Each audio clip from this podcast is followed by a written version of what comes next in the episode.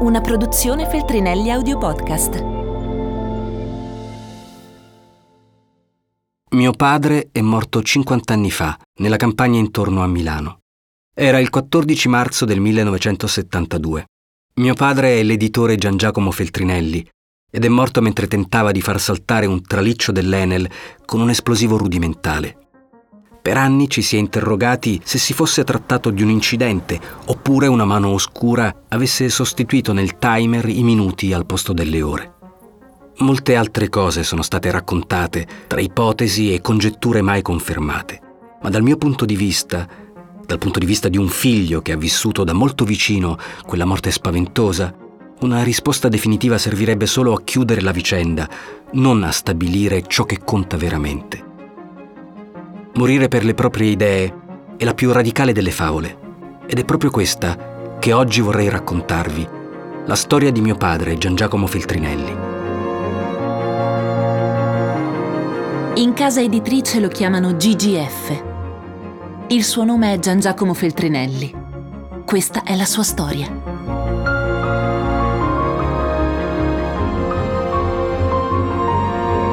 GGF, editore e rivoluzionario. Testi di Carlo Feltrinelli e Simonetta Fiori. Luigi Locascio e Carlo Feltrinelli. Inge Schöntal Feltrinelli, voce originale. Liberamente ispirato al libro Senior Service di Carlo Feltrinelli.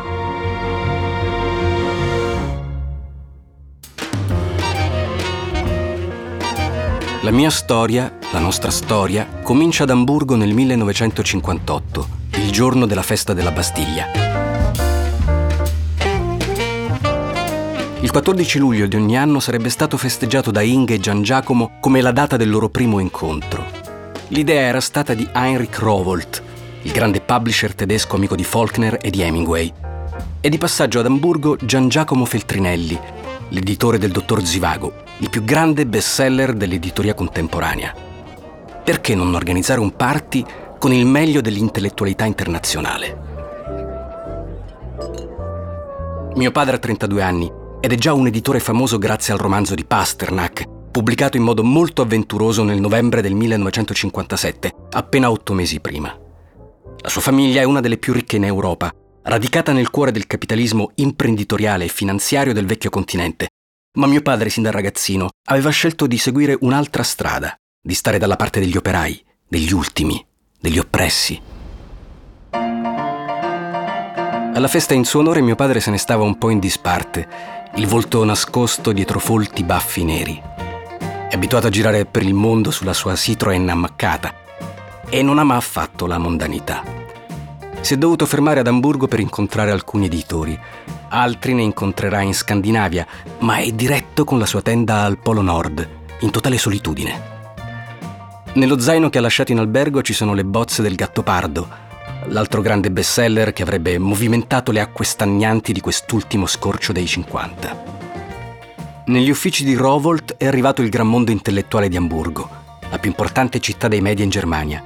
Publisher, scrittori, registi di teatro, attori, giornalisti engagé. Chissà in quali pensieri è immerso il festeggiato quando alla fine del party gli si avvicina Inge Schöntal, fotoreporter di 28 anni, appena arrivata dal Ghana.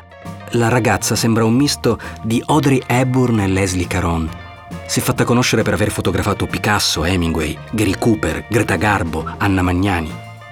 Simpatizzarono subito e quando lasciarono la festa non avevano bisogno di nessun altro. Così mi ha raccontato Rowolt quando sono andato a trovarlo ad Amburgo.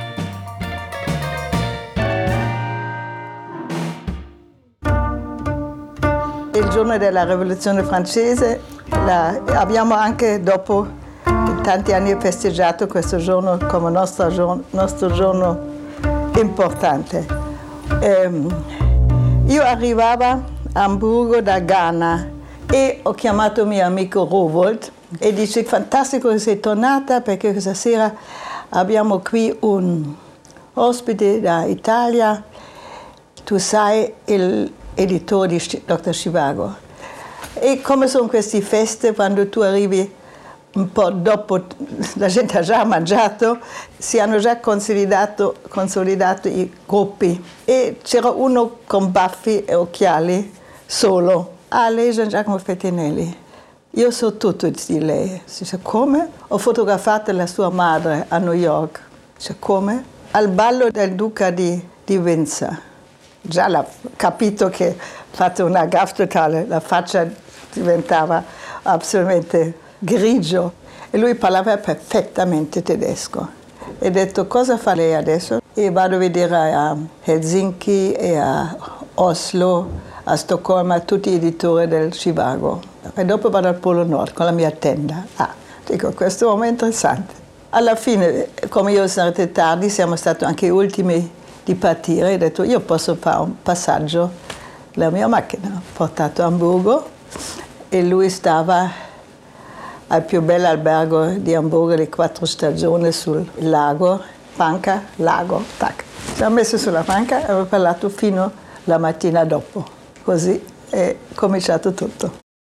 Questi sono i miei genitori. Questo era mio padre Gian Giacomo Feltrinelli. Ma come siamo arrivati fin qui? Partiamo dall'inizio. Questa è la scheda autobiografica che Gian Giacomo consegnò all'ufficio quadri della Federazione Milanese del Partito Comunista Italiano all'inizio del 1950.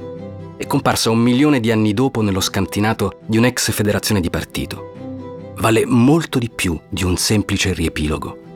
Mio padre ha solo 24 anni. All'ufficio quadri della Federazione Milanese del PC. Oggetto biografia. Gian Giacomo Feltrinelli, di Fuccarlo e di Giannalisa Gianzana. Nato il 19-6-1926 a Milano ed ivi residente in piazza San Babila 4B. Mio padre fu una delle più eminenti figure del mondo finanziario tra il 1927 e il 1935. Presidente del credito italiano e della Edison, oltre che di altre società delle quali possedeva la maggioranza del capitale azionario, fu un classico esempio di come il capitale finanziario si possa fondere con quello industriale. Morì nel 1935. Mia madre, figlia di un banchiere, vive tuttora. Nel 1940 si risposò con Luigi Barzini Jr., da cui ora però è divisa. Vive a Roma. Fui allevato nella maniera, dal punto di vista borghese, la più ortodossa possibile – con governanti, comodità, viaggi, eccetera, e sempre isolato dai miei coetanei. Fino al 41 non frequentai mai le scuole, compiendo gli studi privatamente. Crebbi così praticamente senza amici.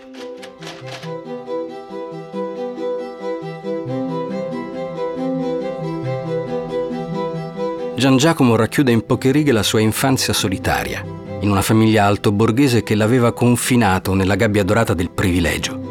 Lui era molto schivo, molto timido, molto sospettoso, non molto allegro, però con un, un senso of humor molto divertente, molto, molto raffinato, molto rapido, veloce, non un romantico di cliché. Tutte le sue cose erano un po' diverse di altre persone, non era un romanticismo kitsch, era un, un romanticismo molto sottile e molto serio. Per capirne il carattere non facile, anche gli spigoli di cui parla mia madre Inge, bisogna sfogliare l'album della sua famiglia, che poi anche la mia famiglia, cominciando dalla prima fotografia.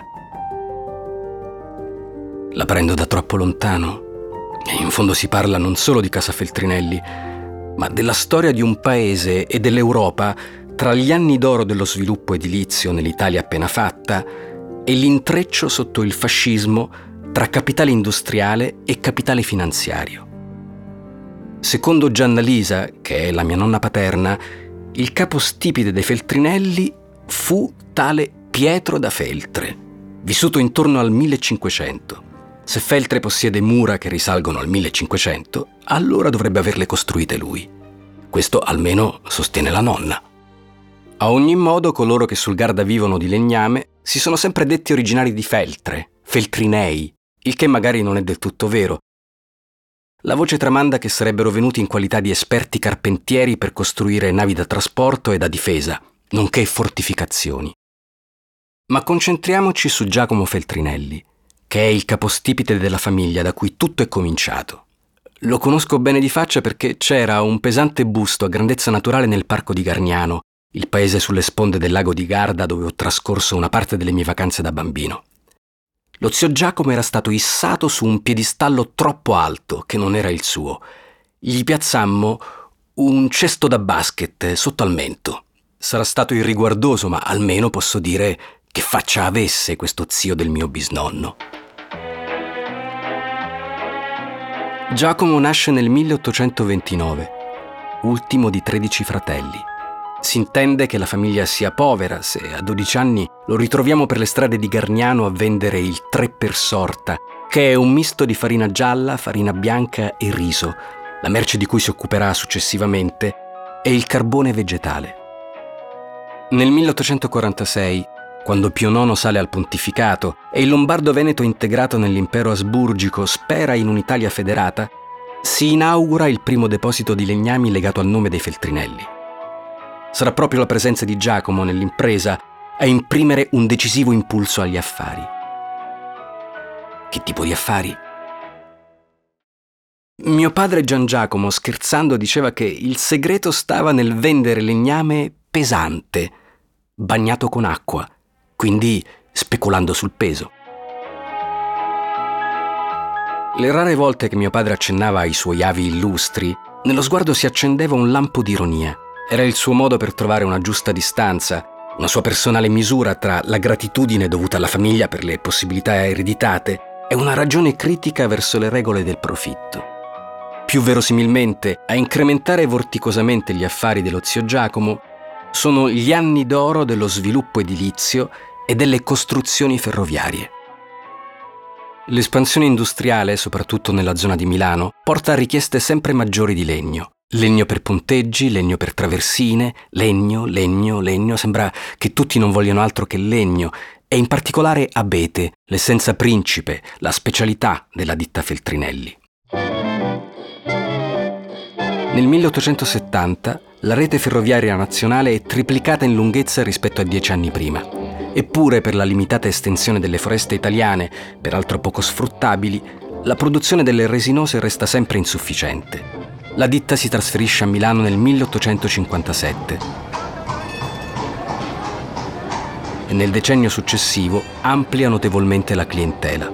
È difficile essere precisi, ma dai primi anni Ottanta le cose cambiano radicalmente.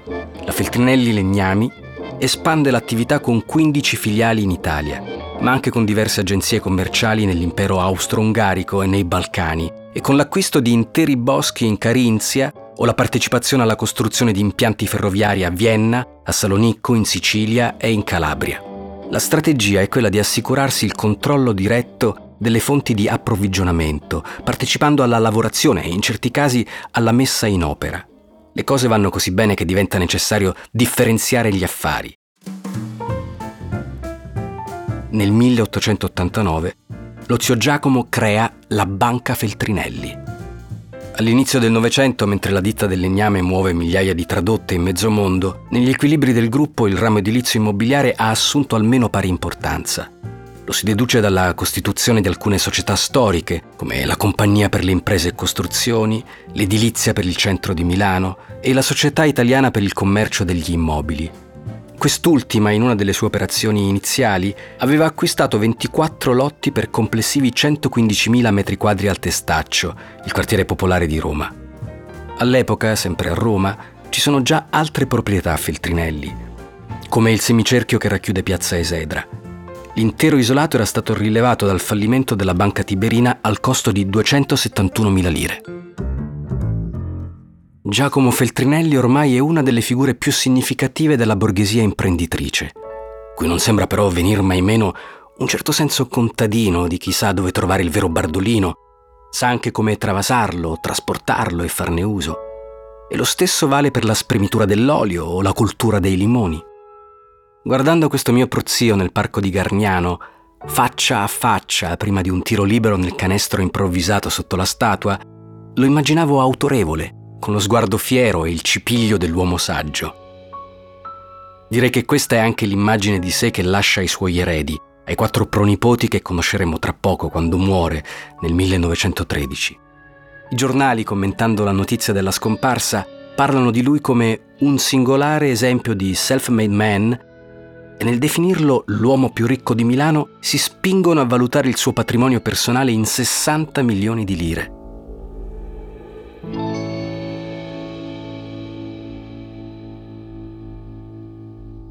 Morto Giacomo Feltrinelli, dei quattro eredi è Carlo Feltrinelli, mio nonno, a intuire l'esatto stato delle cose.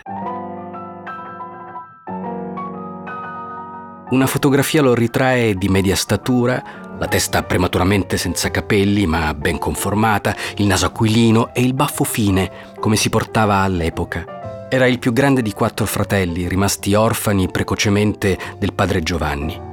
Ed era stato lo zio del padre, il nostro capostipite Giacomo, a prendersi cura dei ragazzi e della loro educazione, affiancando la mia bisnonna austriaca, Maria von Pretz, con un ruolo quasi paterno. Proprio per la sua intelligenza riservata e le capacità di studio e lavoro, lo zio Giacomo aveva visto in Carlo il principale continuatore delle imprese di famiglia e aveva visto giusto. Carlo capì immediatamente che limitarsi a gestire il patrimonio non è la strada giusta. Molto meglio semmai tentare di allargarne le prospettive, passo dopo passo, magari proprio dentro questa Europa sfibrata dalla Grande Guerra, Poiché l'attività internazionale costituisce il tratto più importante della sua carriera di industriale e finanziere, sarei tentato di paragonare il mio omonimo a una specie di pioniere, se solo il termine non collimasse troppo spesso con quello di avventuriero, cosa che certamente non era. Di mio nonno Carlo tuttavia si conosce poco. Vive e ha i suoi uffici personali in un palazzo di via Andegari, adiacente alla Scala. Sì, via Andegari, la strada dietro via Manzoni, quella che nella seconda metà del Novecento sarebbe diventata il cuore pulsante dell'editoria italiana e non solo. Ma non corriamo troppo e continuiamo con nonno Carlo. Su di lui non esistono biografie, tutt'al più qualche articolo di giornale. Si dice che sia riservato e che esiga privacy anche per i dati anagrafici. Nel commemorarlo quando muore, nel 1935, l'avvocato Edoardo Maino lo descrive come un uomo schivo di parole, ma nutrito di saldi studi e di profonda esperienza vissuta. Un uomo semplice e malinconico, che ebbe sempre un'alta consapevolezza dell'importanza sociale della sua opera, senza però riuscire mai a ricavarne grande gioia per sé, come se non riuscisse mai a liberarsi da una sorta di costante amarezza, seppure dissimulata, dietro un fare pacato. Come mio nonno Carlo, la società Fratelli Feltrinelli sviluppa ulteriormente la propria fama con un diffuso lavoro di importazione. Dall'Europa con l'abete, il faggio, il rovere, dall'America del Nord con il peach pine, il Douglas l'Iroco, dall'Asia con il Tech, dall'Africa con il mogano prezioso. Carlo Feltrinelli, inoltre, acquisisce la maggiore società austriaca di sfruttamenti boschivi nel 1932 firma accordi di portata decisiva con la rappresentanza commerciale russa, diventata importatore esclusivo per l'Italia, mentre dagli Stati Uniti ottiene una delle prime licenze della Masonite Corporation per produrre pannelli di legno in fibra. Negli anni 30 magazzini, depositi, segherie trovano numerose sedi anche nei territori dell'Africa orientale. E in Eritrea e Etiopia arriva l'abete europeo, per le attività edili di urbanizzazione primaria e secondaria. Alcuni giudicano che Carlo sia troppo coinvolto dal lavoro, sempre preso dall'idea di accrescere il patrimonio. Altri, meno simpaticamente, lo considerano un tirchio, inerte agli impulsi del cuore. A tutti risponde, amministrare il patrimonio è necessario. Si vorrebbe che io lavori per diminuirlo? Che faccia gli affari per perdere? Le grosse macchine l'albero di una turbina, di una dinamo o di un motore diesel sono fatti oggi pressappoco di una sola materia, l'acciaio. Dagli inizi del secolo, tramite la banca Feltrinelli, mio nonno è finanziatore delle acciaierie ferriere lombarde dei Falk, unico consigliere esterno alla famiglia, ascoltato con riguardo da tutti. Falk Senior ne parla come di un uomo eclettico e acuto. L'elenco delle società in cui lo si vede coinvolto è lunghissimo Solo in Italia di imprese per la costruzione, per la bonifica, la chimica, il tessile, l'edilizia se ne contano molte decine. Ma è anche amministratore di aziende con sede a Calcutta, della Compagnia Italiana di Estremo Oriente, della Banca Italo-Egiziana e delle imprese elettriche dell'America Latina. Sul finire degli anni venti, al culmine della carriera, assume la presidenza della Edison, il più importante complesso italiano, oltre che la presidenza della seconda banca nazionale, il Credito Italiano. Azionista di riferimento in entrambi gli istituti, ottiene per loro tramite lo sfruttamento delle risorse idriche in Stiria, contribuendo, dice la leggenda, a illuminare mezza Austria. Il Times ha calcolato il suo patrimonio personale in 800 milioni di lire, oggi circa 727 milioni di euro. Sarà vero? Era davvero così ricco? Quanto valevano quei soldi? Nasce il Partito Comunista Italiano. Moda nuova o moda vecchia? Girardengo oppure Bottecchia? A tutti coloro che sono in ascolto il nostro saluto e il nostro buonasera. Sono le ore 21 del 6 ottobre 1924. Trasmettiamo il concerto di inaugurazione della prima stazione radiofonica italiana. A questo punto della storia entra nel racconto mia nonna Gianna Lisa, la futura moglie del mio nonno Carlo. Di lei ho ricordi diretti e certo non è una nonna che possa svanire nelle nebbie della memoria. È bene dirlo subito, questa donna la vedi e non la dimentichi. Vantava una diplomata carriera di cacciatrice ed è capitato che da una Rolls, nella vita non ha mai fatto a meno di una Rolls, nella valle austriaca diventata il buon ritiro della famiglia Feltrinelli, la nonna facesse saltare i timpani dell'autista sparando a sorpresa contro un capriolo di passaggio. Il senso comune suggerisce che il vincolo familiare non ammetta mai indifferenza per lei ho provato sincero affetto, vera simpatia e sereno distacco come per ogni buon nipote. Mi faceva regali strani, quasi mai avvincenti per un ragazzino. Uno degli ultimi è stato un portaombrelli, forse non privo di valore, ma pur sempre un portaombrelli. Sento ora che è troppo complicato spiegare le ragioni di un portaombrelli e sarebbe meglio ricordare un suo gesto simpatico come la volta che le chiesi di portarmi da New York l'edizione americana di Blonde on Blonde. Ci tenevo per la foto di Claudia Cardinale tra le tasche della copertina. Non c'era nella versione europea. Lei prese nota e effettivamente entrò per me in un negozio di dischi della Quinta Strada.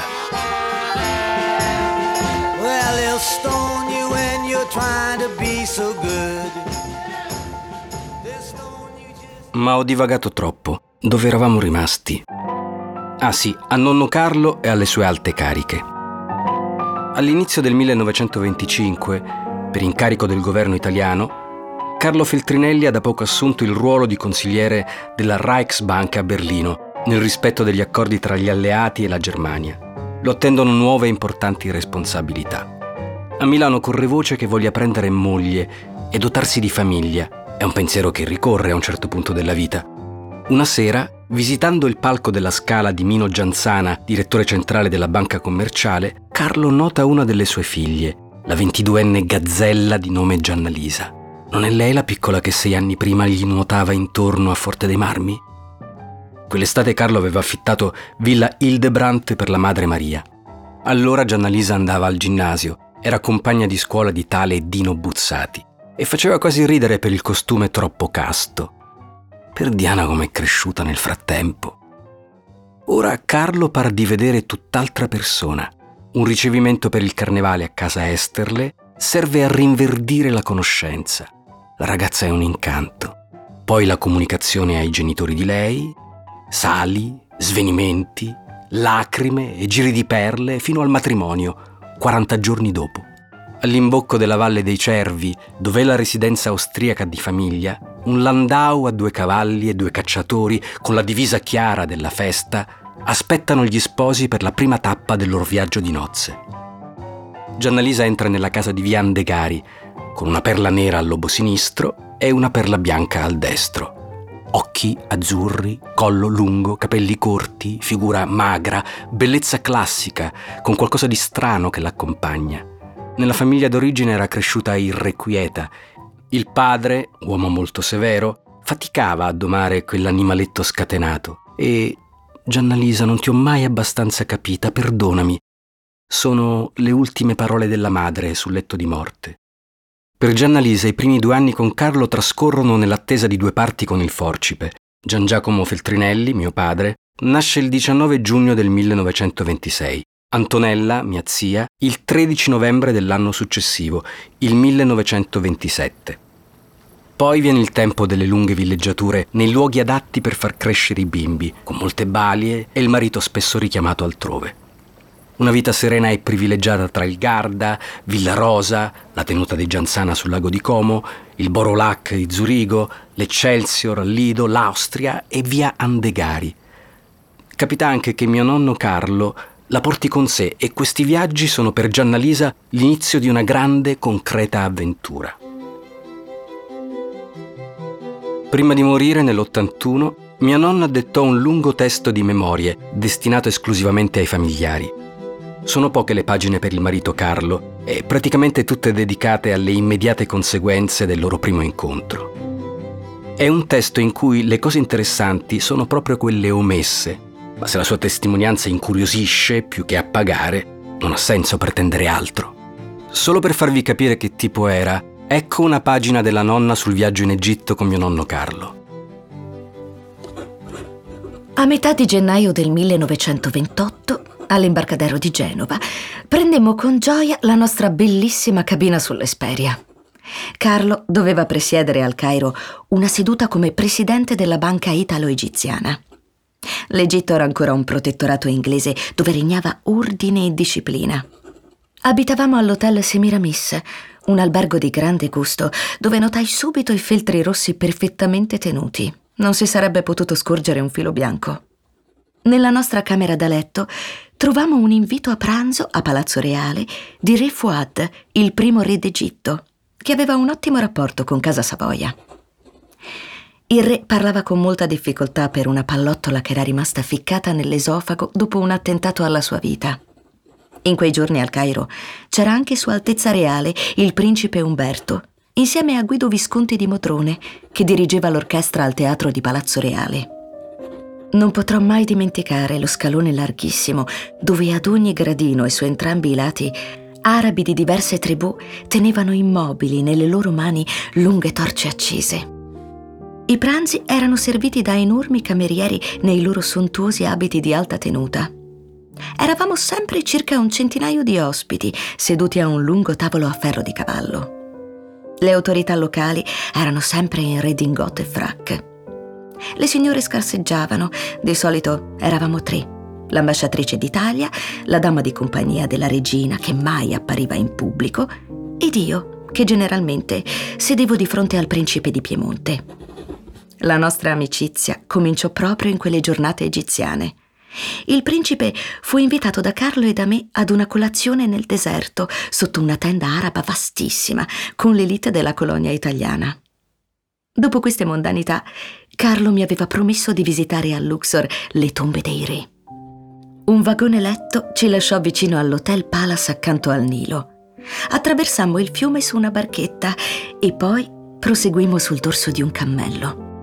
La nostra guida araba mi avvertì di non visitare la tomba di Tutankhamon perché mi avrebbe portato sfortuna, ma io non credo alle superstizioni. Anche se il faraone impacchettato giaceva ancora nella tomba per il trasporto a Londra. Purtroppo Luxor finì presto e di ritorno al Cairo, affascinata dagli arabi e dalla loro abilità, proposi a Carlo di portarne uno a Milano. Ma Carlo, con molta dolcezza, mi fece capire che avremmo avuto la casa invasa da arabetti. Io ero incantata per i lavori che sapevano fare. Vidi stirare al Cairo, con un ferro da stiro attaccato alla caviglia, la più delicata camicetta in lino con infinite pieghine sul davanti. Erano arabi. Questa è mia nonna Giannalisa e questo è il suo memoir. Sarà per un'infausta coincidenza ma la profezia della guida araba davanti alla tomba di Tutankhamon è destinata ad avverarsi tragicamente qualche pagina più in là. Tempo dieci mesi e durante una partita di caccia nel castello della Mandria con i duchi di Pistoia e il principe di Piemonte, mia nonna Giannalisa avverte un fulmine dentro l'occhio e il sangue colarle copiosamente sulle guance. Un cacciatore le aveva sparato sul volto.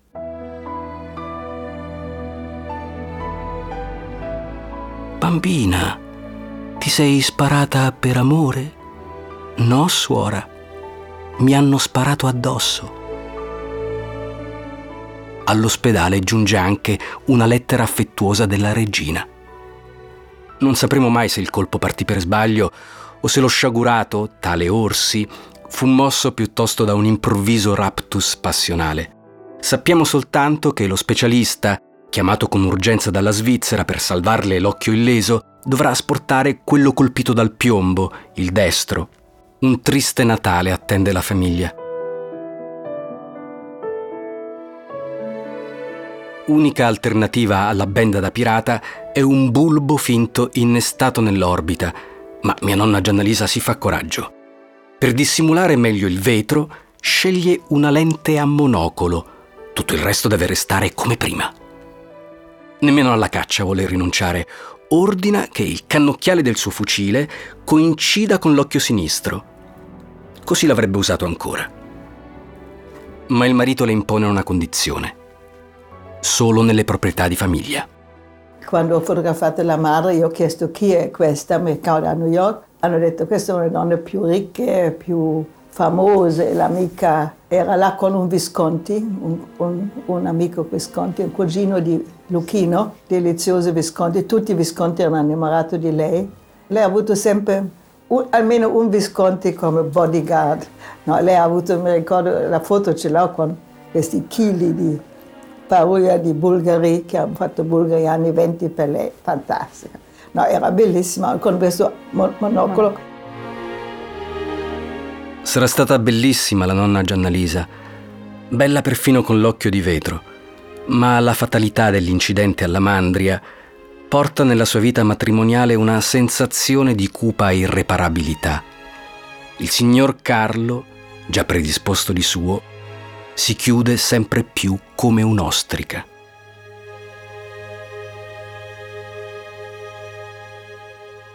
Nella sfera professionale invece questi sono gli anni della sua vera consacrazione nei ranghi alti del capitalismo italiano. Ai caselli dell'autostrada Torino-Milano si vendono questi triangoli di attenzione pericolo.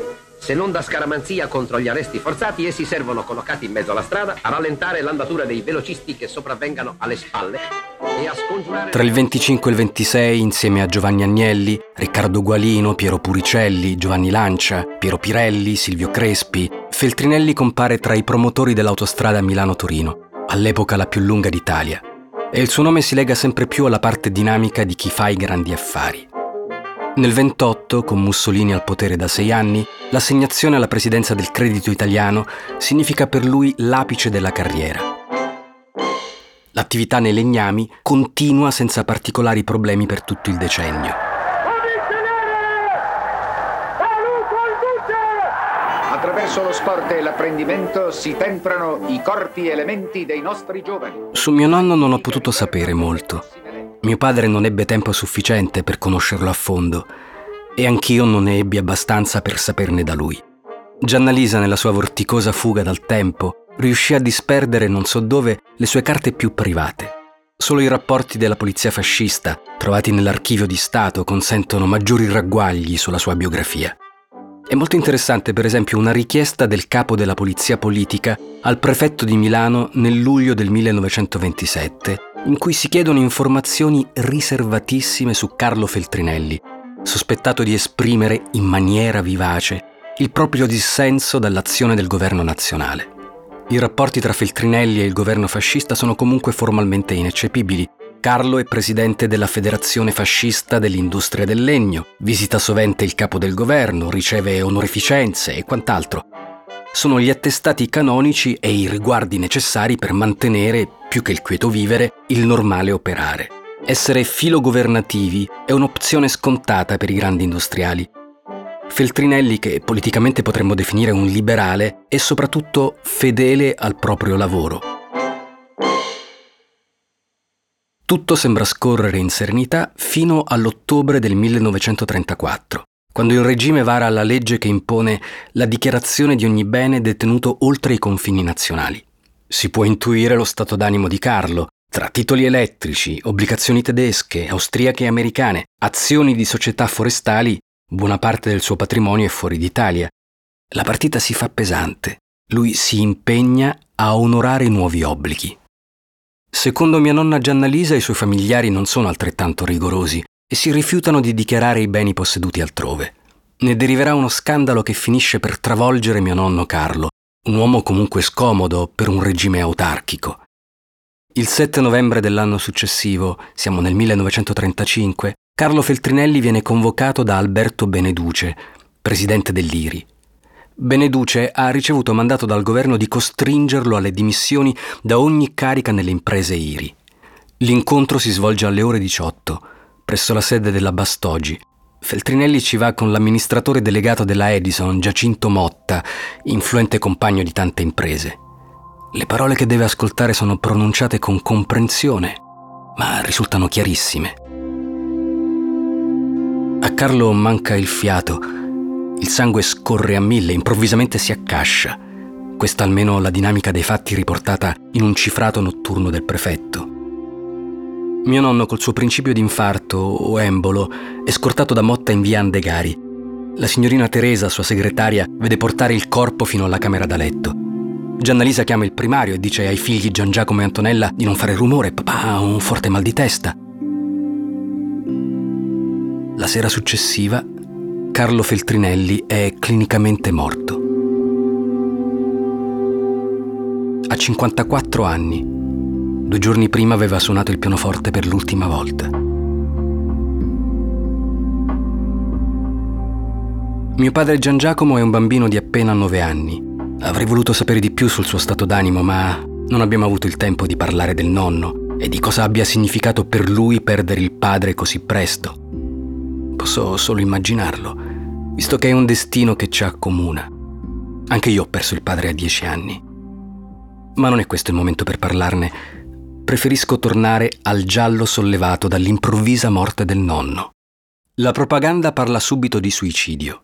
Nel fascicolo personale si trovano copie delle veline fatte circolare nei giorni appena successivi. Accreditare la tesi del suicidio per vergogna serve da contrappeso nell'eventualità di uno sfruttamento della vicenda in chiave antifascista. Il cadavere è introvabile. Viene rinvenuto il giorno di Ferragosto, sepolto nella macchia della Quartarella nel Viterbese. L'antifascismo depone un mazzo di garofani rossi dove Matteotti scompare.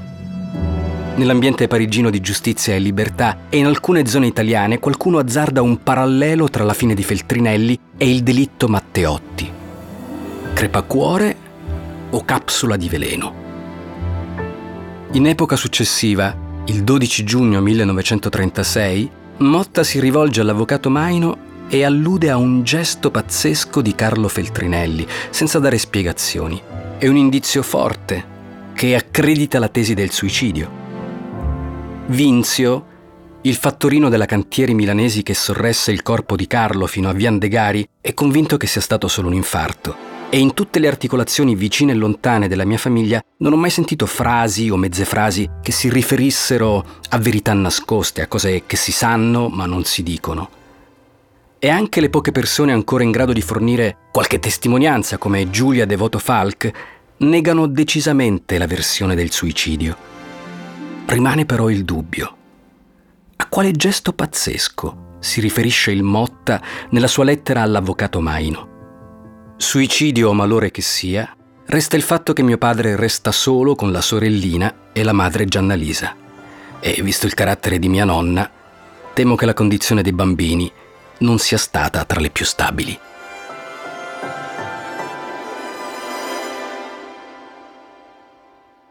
Avete ascoltato GGF, editore e rivoluzionario. Una produzione Feltrinelli Audio Podcast. Testi di Carlo Feltrinelli e Simonetta Fiori. Liberamente ispirato al libro Senior Service di Carlo Feltrinelli. Luigi Locascio è Carlo Feltrinelli. Inge Schöntal Feltrinelli, voce originale. Lettere e altre testimonianze interpretate da Chiara Francese, Francesco Rizzi, Mario Scarabelli. Prodotto da Riccardo Chiattelli. Produttori associati Gianluca Foglia, Massimiliano Tarantino. Produttori creativi Francesca Baiardi, Riccardo Chiattelli. Archivi e redazione Federica Tudisco. Archivi Feltrinelli, Ermanno Gomma Guarneri. Editing, sound design e mix Paolo Corleoni. Coordinamento materiali Luca De Simone. Registrazioni in studio a cura di Noise Factory, Milano. Assistente di studio Enrico Pellegrini. Fonico di studio Edoardo Benevides Costa. Per gli episodi 7 e 8 le registrazioni sono a cura di Excitec Roma. Le voci per le lettere e le testimonianze sono a cura di CAD Milano. Cover Chiara Morlacchi. Comunicazione e promozione Daniela Basso, Fabio Pietranera. Distribuzione digitale Laura Mattavelli, Fabio Pietranera.